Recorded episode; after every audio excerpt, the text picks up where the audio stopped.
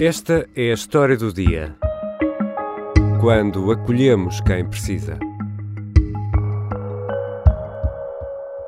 Eh, estamos a trabalhar com diversas instituições, com eh, as câmaras municipais e também com instituições da sociedade civil eh, para ter uma lista de alojamentos já disponível. Portugal já recebeu mais de 10 mil refugiados. Numa larga maioria são mulheres e crianças, uma vez que a lei marcial na Ucrânia impede a saída de homens com idades entre os 18 e os 60 anos. O governo português avançou com um regime de proteção temporária que alivia a burocracia. O Presidente da República admite que Portugal possa receber até 30 mil refugiados. Não vejo que seja difícil ter um número, até um número parecido com aquele que existe hoje, eh, que seja possível acolher em Portugal. São cerca de 30 mil, podem ser o equivalente uh, nos próximos tempos. Eu desejaria que não, por uma razão muito simples. Significaria que a guerra tinha acabado. Milhares de portugueses mobilizaram-se para apoiar quem foge da guerra. A jornalista do Observador, Tânia Pereirinha, esteve em quatro casas de portugueses que abriram as portas a refugiados ucranianos. Neste episódio, vamos conhecer uma dessas casas, a casa da Leonor e do Pedro.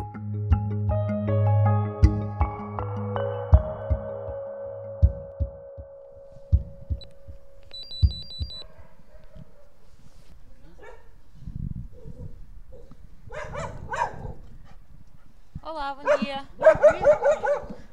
Nós vimos, vimos ter com a, com a Leonor. Com a dona Leonor? Sim. Ué. Este cão é bravo, Tânia Pereirinha. Parecia, não é? Parecia, Parecia. um cão. Parecia uma fera. Parecia, mas não. Quando a porta se abriu, percebemos que era bastante pequenino e, e calminho, sim. E a casa é de quem? Esta casa é do Pedro Moura Pinheiro e da, da Leonor Galvão. E quantas pessoas moram lá em casa? Moram nove pessoas ao todo, são eles os dois, os seis filhos. O André, que tem 18, o Mar... a Carolina, que tem 16, o Martim, que tem 15, a Madalena, que tem 13, o Zé, que tem 12 e o Manel, que é nosso, que tem 2, faz 2 amanhã. E a Valéria, que foi quem nos abriu a porta. E quem é que esta família acolheu? Quem são as pessoas que vieram da Ucrânia? Esta família acolheu uma família de três pessoas, a Olga, a sua mãe Natália e o filho Dari. O marido da, da Olga, o Yuri, ficou em Kiev, eh, não pôde sair. Como é que tudo isto funciona? Como é, como é que a Leonor e o Pedro eh, decidiram abrir a porta de casa? Uh, no caso deles foi engraçado porque ambos tiveram a, a ideia ao mesmo tempo enquanto almoçavam. Uh, e um disse para o outro que tinha tido uma ideia e o outro disse eu também tive uma ideia e a ideia era vamos acolher vamos acolher alguém cá em casa uh, a partir daí inscreveram-se numa plataforma de, de acolhimento que, que, foi desenvolvida por uma ucraniana que vive em Portugal já há 20 anos. Portanto nós não tivemos muito tempo entre conversarmos os dois ao almoço sobre voluntariarmos pôr o nosso nome e o nosso telefone, e o meu telefone tocar foram 10 minutos. Quer dizer temos uma família uh, para amanhã. E por isso não tivemos muito tempo para digerir. Um, e, e, e, pronto, e de repente, não, como é que se diz que não? Perante esta decisão uh, dos pais, tomada uh, à mesa do almoço, como é que os filhos reagiram à notícia? Portanto, eles têm seis filhos, só um é que, que é filho comum. dos dois, só um é que é comum, sim, e era o único que estava em casa nessa altura.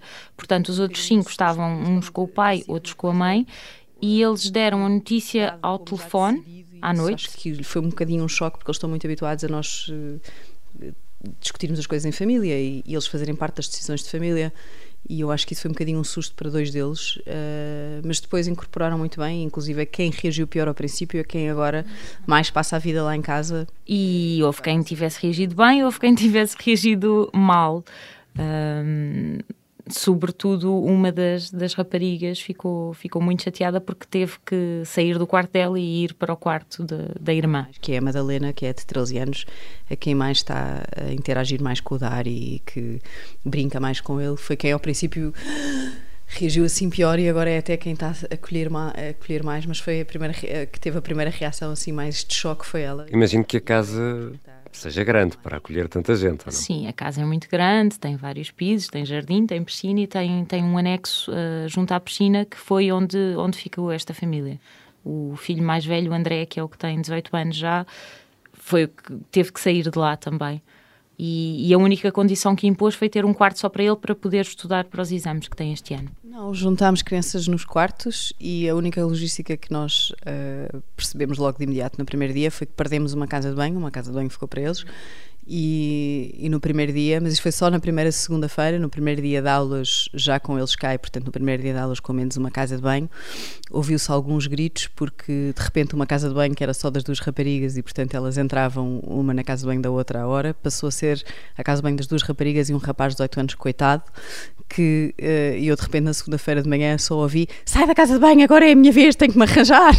E pronto, uh, portanto, mas eles rapidamente se adaptaram à logística de que pronto, elas não podem agora estar horas na casa de banho a decidir a toalete um, e que vão ter que se organizar com o irmão e com as horas para a escola e ter que dividir casas de banho, portanto, não. Mas, Tânia Pereirinha, como é que se gera uma casa com nove pessoas que recebe mais três pessoas? para nós parece complicadíssimo, não é? Sim. O Pedro respondeu-me com, com uma facilidade imensa a dizer que é o mesmo que uma família de três receber mais uma pessoa, portanto é simples. Ou seja, numa casa onde já estão oito pessoas, no caso a nossa empregada que é aproximadamente nove pessoas, mais três pessoas é só adicionar 33% mais, não é? Quer dizer, não é, não é uma coisa. É como se fosse uma família de três pessoas a receber uma pessoa. É isso, se calhar também não parece tão impressionante. E a família acolhida, como é que chegou a Portugal? A família acolhida, ao contrário de muitas das famílias que estão a chegar e continuam a chegar, veio antes de, da invasão russa na Ucrânia começar. Dez dias antes de, da invasão, a Olga decidiu-se pegar no filho e na mãe e vir uh, de férias para, para um sítio qualquer. Na verdade, foi Portugal, porque era o primeiro destino com bilhetes à venda, uh, para esperar para ver o que é que, o que, é que ia acontecer. I, I bought ticket maybe at 6 o'clock in the evening for flight to the morning, uh, 10 o'clock to the morning. E o marido ficou para trás? O marido ficou a trabalhar, sim. My husband in Kiev, Yuri, yeah, he's in Kiev now. Uh, near Kiev. It's like uh, our side of Kiev, but close to Kiev. O marido ficou para trás porque os homens entre os 18 e os 60 anos não podem sair do país. Now I'm here with my mom E como é que estas duas mulheres ucranianas eh, e a criança, como é que olham para tudo isto? Elas, eu falei apenas com a Olga e aquilo que ela me diz é que se sente abençoada, sente que foram abençoados por serem recebidos assim por esta família. e, e quando chegaram eles perguntaram logo quando é que tinham que sair, se, se havia um prazo limite para a duração deste apoio. E disseram-lhes sempre que não, que podiam ficar até precisarem e até quererem. And it's a big problem for our head because you ca you can't plan like nothing.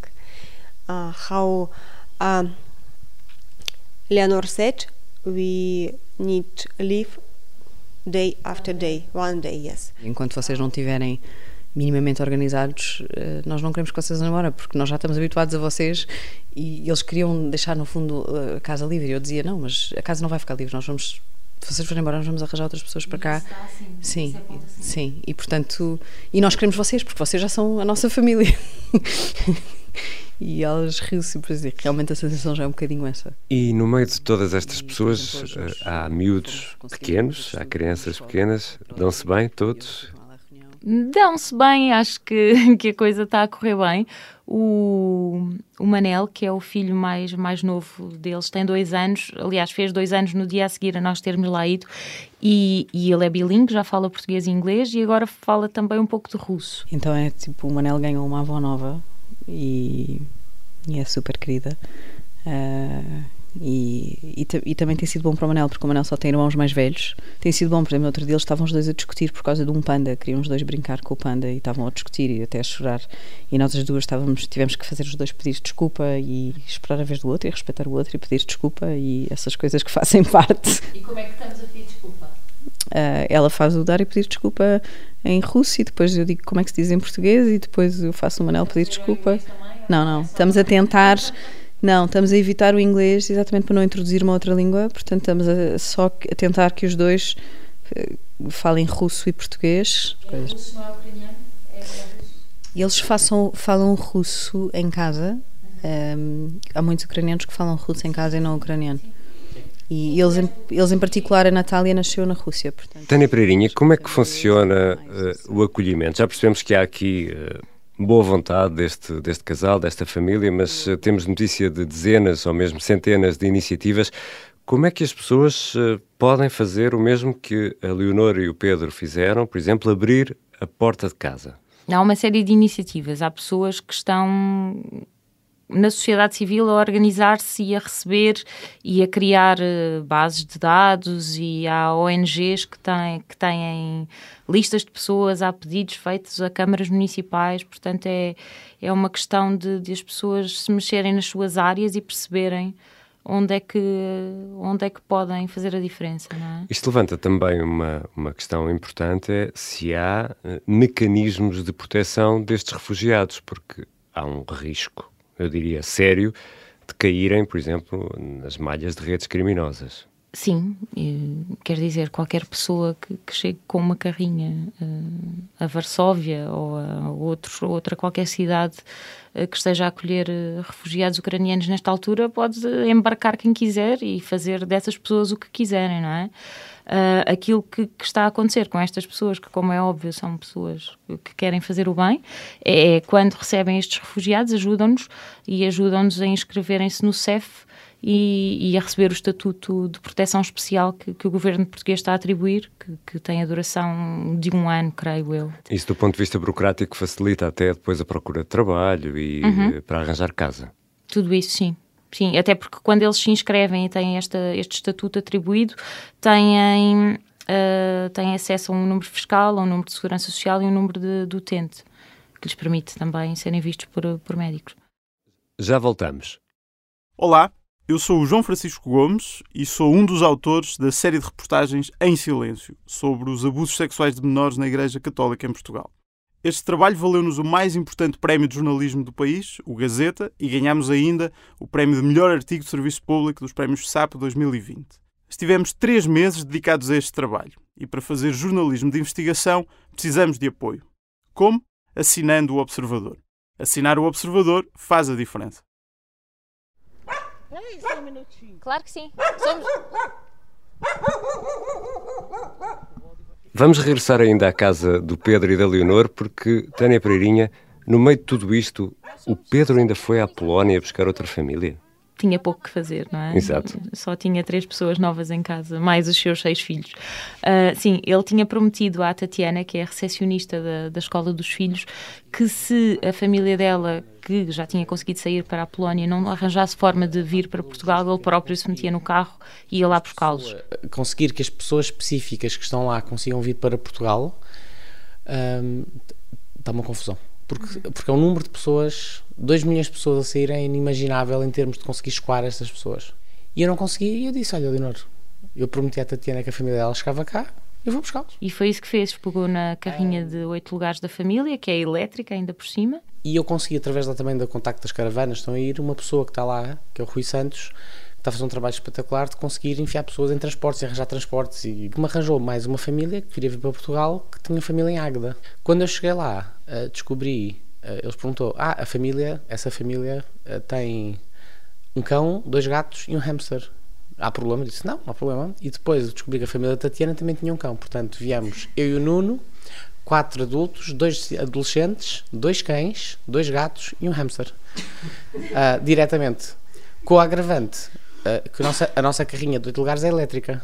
Portanto, fui a carregar para lá e depois a carregar para cá. E eu acho que eles ficaram a pensar porque é nós não fomos salvos por uma pessoa com uma carrinha a gasóleo, mas pronto, mas até foi bom, até foi bom porque tínhamos de parar a cada duas horas, meia hora, 40 minutos para carregar, que era a altura que se passeavam os cães, etc. O caso da Leonor, do Pedro e dos seis filhos é apenas um caso. Tânia, Tu estiveste noutras casas para uma reportagem que está publicada no site do Observador e que vale muito a pena ler.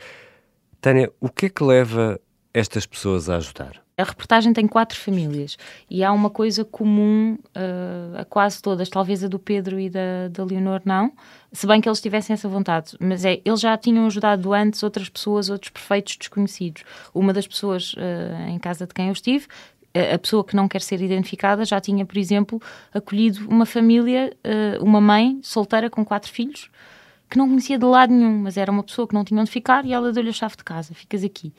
Portanto, estas pessoas ajudam porque podem ajudar e porque querem ajudar. Eu falei com estas quatro famílias, mas a verdade é que, é, é que há imensas mais que estão a acolher pessoas. Portanto, a Leonor uh, já ajudou a dar casa a 70 pessoas.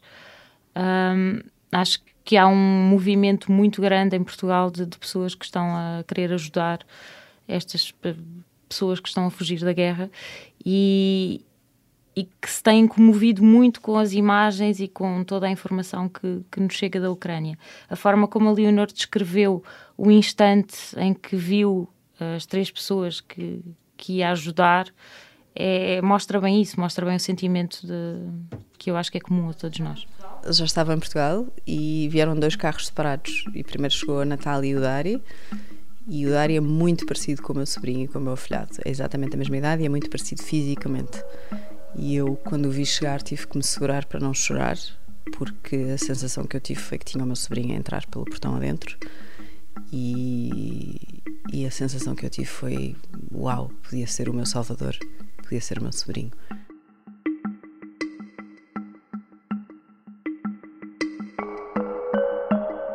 A guerra na Ucrânia está a marcar as nossas vidas. Há milhares de portugueses que querem ajudar e devem procurar instituições, como por exemplo autarquias ou ONG, que estão no terreno. São organizações com planos montados que dão garantias de segurança aos refugiados.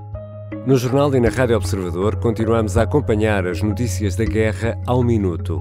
Em Kiev estão os nossos enviados especiais Pedro Jorge Castro e João Porfírio. Esta foi a história do dia. A música do genérico e a sonoplastia são do João Ribeiro. Eu sou o Ricardo Conceição. Até amanhã.